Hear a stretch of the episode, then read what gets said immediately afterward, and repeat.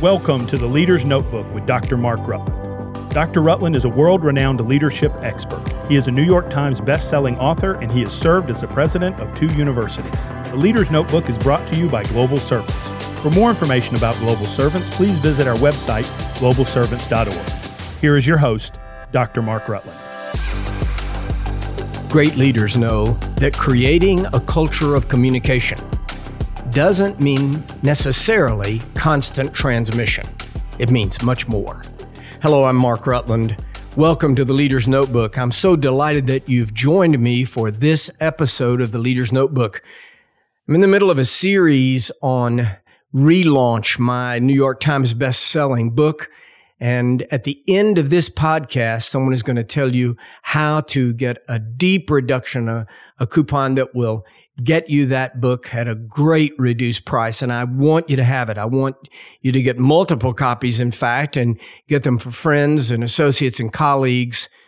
This book uh, that sold so well and still selling, as a matter of fact, uh, relaunch is subtitled How to Stage an Organizational Comeback. I pray that uh, whatever kind of comeback you're in need of, that can be a personal comeback, a an organizational comeback, leadership, a turnaround of any kind. I pray that this book will be a great help to you and an inspiration. It is tough sledding. I just need to be honest with you. I think that the two hardest things in leadership are a startup and a turnaround. Of the two, I believe that a turnaround is harder. Because in a turnaround, you're obviously dealing with previous mistakes, problems, challenges, things that have gotten massaged into the deep tissue of the organization. So there's, before you can get a lot of things right into the organization, you've got to get a lot of things wrong out. So that doubles your effort. And, and I believe that a relaunch of some kind is hugely strenuous leadership undertaking. So I hope you'll get this book. I want you to have it.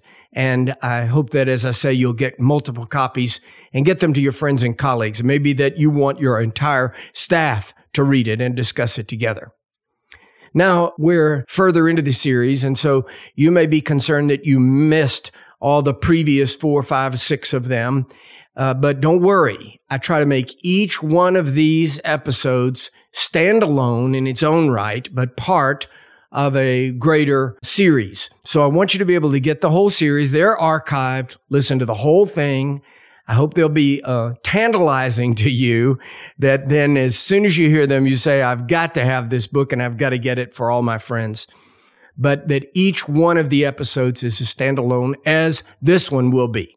So if you haven't heard any of the previous episodes on relaunch, don't worry. This one today is just for you. Now let's get right into it. The issue is creating a positive and healthy atmosphere, a culture of communication. I know this leadership that is self absorbed, isolated, insulated from upward communication is going to sooner or later is going to be expensive leadership. It's going to cost you. Not just can you transmit to everyone, can you transmit well? But can you receive the information that you need to from people that are closer to the ground than you are? So often the discussion of institutional reality, which I've talked about multiple times in the previous episodes, is discussed from the assumption that you, the leader, that you have a clearer view of reality than the people that you're leading.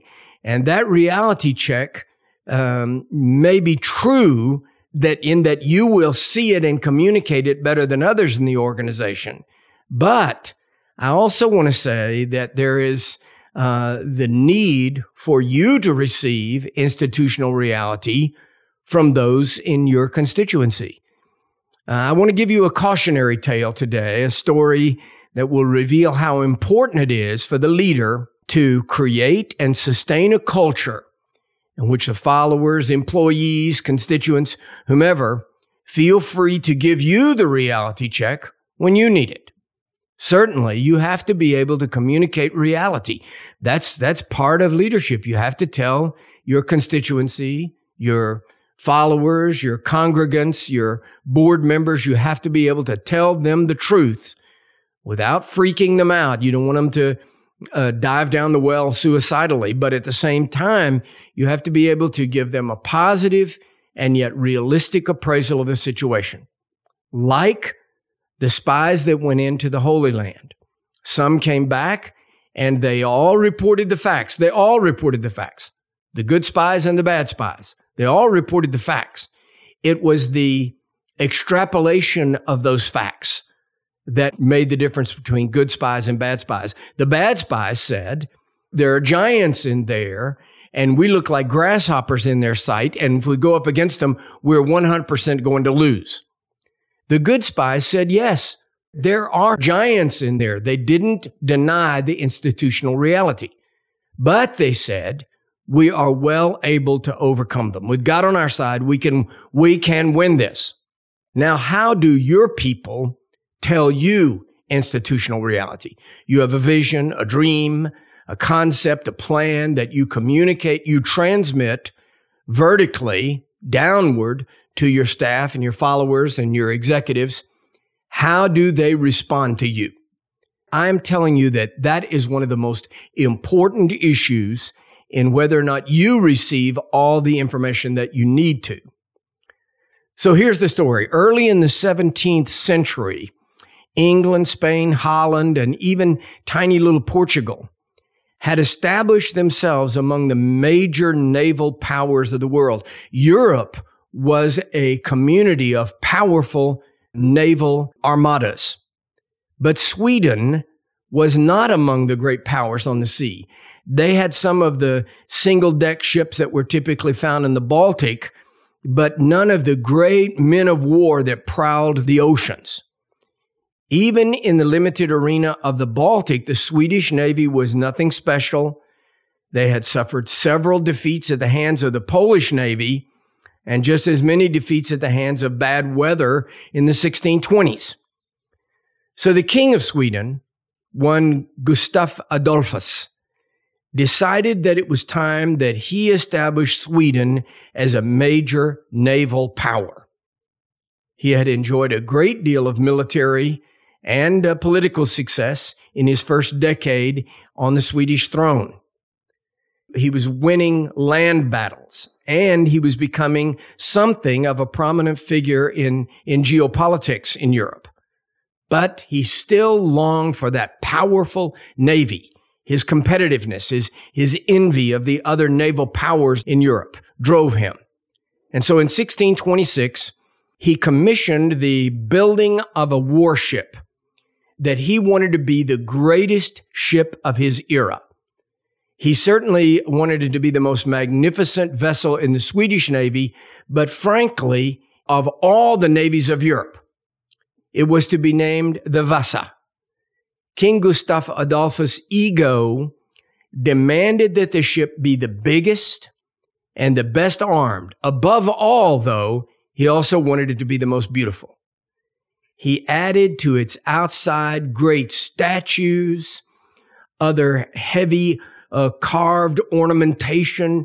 The Vasa became a work of art. I have seen it in the Vasa Ship Museum in Sweden, and it is incredibly gorgeous.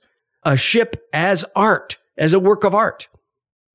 He added a second deck of extremely heavy guns, the, a, a lower level of gun ports that could be opened.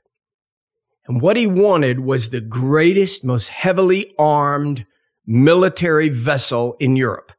But he also wanted it to be beautifully decorated and huge. The largest, most militarily powerful, with the greatest ordnance and the most beautiful ship. A trifecta of demands. Beautiful, powerfully armed, and large. The result, however, was a terribly top heavy vessel. Gustav Adolphus may have been a good king, but he was a terrible engineer and he didn't listen to engineers that were good engineers. The ballast, which would have been sufficient for the original design, was no match for the weight that was added above the waterline every time the king said, I want more, more decoration, more statue, more guns. when the Vasa was nearing completion, in fact, pretty much completed, a Swedish engineer began to have serious doubts about her seaworthiness. He did one night what was called at that time a run test. A run test is exactly what it sounds like. He just got all the sailors, 30, 40, 50 sailors on the top deck with their back against the gunwale on one side and ordered them to run at top speed to the other side, back and forth, back and forth to test the stability of the ship. After only three trips back and forth across the deck, the ship was rocking so violently that the engineer halted the test for fear that he would capsize the vessel right there in the shipyard. The structural problems could be fixed. The lower level gun ports could be sealed up. The keel could be deepened. More ballast could be added, but it all would take time. That would mean a significant delay in the ship's announced launch. And the king had made it clear that he was in a hurry to get the Vasa on the seas.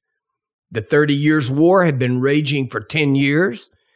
Believing that his new ship, the Vasa, was a game changer, the king wanted it in the fray, on the ocean, as soon as possible. And if it wasn't, he was going to know why.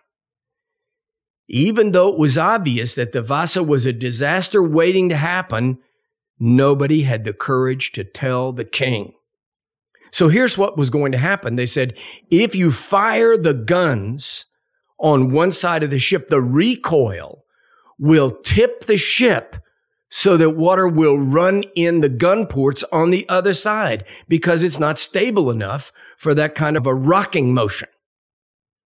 The king was out of the country when the launch was to be announced and, and carried out.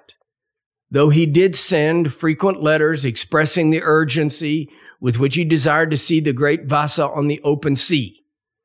On August the 10th, 1628, the Vasa launched right on schedule. King Gustav Adolphus was still out of the country, but a large crowd, including ambassadors from a number of European countries, came to see the launch of the great new ship, the greatest, most beautiful, most powerful naval vessel in Europe. With much fanfare, the Vasa left the slip and sailed out into Stockholm harbor. The sailors and passengers, there were many passengers, Actually, some of the families of the ship's officers and Swedish dignitaries were all on deck. Bands were playing. They waved from the deck. It was beautiful weather, a slight breeze just to fill the sails. The ship had not yet traveled a nautical mile when a slight gust of wind caught the sails. The one gust pushed the Vasa dangerously toward its port side. The sailors scrambled the ship managed to right itself, but no sooner was it upright again than a second gust knocked it again. Water rushed into the open gun ports. Within minutes, Sweden's great naval hope was a hundred feet below the surface of the Stockholm harbor. More than 30 people died. All because King Adolphus created a negative atmosphere drenched in ego so much that no one dared tell him the bad news. If your subordinates don't feel free to tell you the bad news, you will suffer for it. Gustav Adolphus no doubt thought of himself as communicating well in the weeks prior to the Vasa disaster. He communicated what he wanted. He communicated how he wanted things added, changed on the ship. He transmitted well and frequently. There are records of his letters. He sent these communiques expressing his wishes. No one misunderstood what the king wanted. The problem was that he created a culture in which no one could shoot straight with him. He only communicated the institutional reality that was important to him. He did not create a culture where the institutional realities he didn't want to hear could ever reach his ears. Create a culture in which your subordinates are able to say to you, you're going to sink this ship. If you can't hear that, you're already in trouble. That doesn't mean you have to do everything your subordinates tell you to do. You're still the decider. As George W. Bush used to say, you're free to say, I hear you, but I still think I'm right in this situation. And if it turns out I'm wrong, I'll be the first one to admit it. One of his famous quotes. In 1961, Marine archaeologists raised the Vasa from the bottom of Stockholm Harbor. Since 1988, it has been housed in its own museum, which I have visited multiple times. One of the most popular tourist attractions in Stockholm. It is a magnificent ship. I, have never seen anything like it. In fact, there never was anything like it in the history of sailing vessels. The problem is it is also a monument to the danger of poor leadership. The issue is that if you can't create an atmosphere where you can hear from people, no one will talk to you. If you just shoot one messenger because he has a bad message, you'll never get another one. So the authority that the leader holds has to be tempered with the humility to understand that somebody in this organization, probably somebody further down, somebody closer to the reality, understands something you don't and may have information without which you have the possibility of tipping the whole ship. I believe that there may be people in your organization. In fact, I'm confident of it. People in your organization, an associate pastor, a vice president, a, a youth pastor, a, a director of research and development, somebody further down in your business or organization or ministry that senses that a certain direction or a certain decision is going to be a dangerous one. They are not rebellious. They're not nitpicky or critical. They're not bad people. They are genuinely concerned that a decision is being made, not an evil decision, not a wicked decision, but a decision that is ill informed or uninformed has a, has a high possibility of causing damage. The challenge they face is who tells the king? How do I get that message vertically up? All the transmission has been vertically down. I know exactly what the people above me want. I know what they want. How do I tell them what they want? Or how do I tell them I believe what they want is a mistake? That will only happen if the if senior leadership has worked hard to create a culture of listening as well as transmitting, of positive affirmation, of being able to say to underlings, to, to subordinates, thank you for sharing this with me. Thank you for telling me what you believe. Now, it doesn't mean you have to do what they want. You are the leader. And there can come that moment where you say, I hear you. I, am listening to you, but I believe you're wrong. And I'm going to go forward with this if I'm wrong, I promise you, I'll call you back and admit to you and say, all right, I was a donkey. I made the wrong decision. And I appreciate the fact that you tried to tell me the truth. But I'm proceeding right now with what I think is best. But at least you've honored them. At least you've heard them. At least you've received and validated not just the message, but the process of the message. That's what's really important that there is a way to get information from the ground level, from the grassroots level into the king's office. How do you get the message to the king? So you, you have to work hard to create that atmosphere. You have to send the message all the time. Tell me the truth. In executive staff meetings, at a megachurch and two substantial Christian universities, I constantly communicated verbally. I, I, I tried to send the message over and over again. Here's what I think I want to do. Please, can you talk me out of it? Can you tell me why I'm about to make a bad decision? I actually empowered them. Tell me what I'm doing wrong here. I believe that the ego, the desperate pride that the king of Sweden had to produce the, the biggest, fanciest, most uh, expensive, most powerfully armed naval vessel. His competitiveness drove him to make a bad decision, but his unwillingness to hear from people below him created an atmosphere that was conducive to disaster, not just to failure, but disaster. Are there people in your organization that long to tell you to get the message somehow up the line of communication from them? You're about to make a mistake here. Or even if not a great mistake, there is a better way to do this. There's simply a more efficient way. There's a more financially feasible way. There's a better way to handle this. I want to say to you that creating that atmosphere sends the signal to your subordinates and to your constituents. I don't claim to know everything.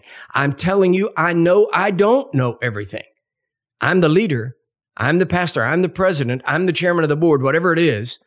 I'm that person that has to make the ultimate decision and the buck is going to stop on my desk, but I need to hear from you. Is there a, an atmosphere, a culture that is extant in your organization that is conducive to people transmitting upward?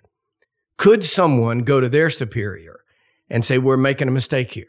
This is not the best way to do this. Could they go to their superior and upward? Could that message ever reach your desk?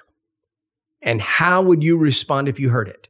That the plan that you've announced may have a flaw in it. Can your ego deal with that? If it can't, sooner or later, the egotistical, isolated leader cut off from vertical leadership upward to him, messages upward to him.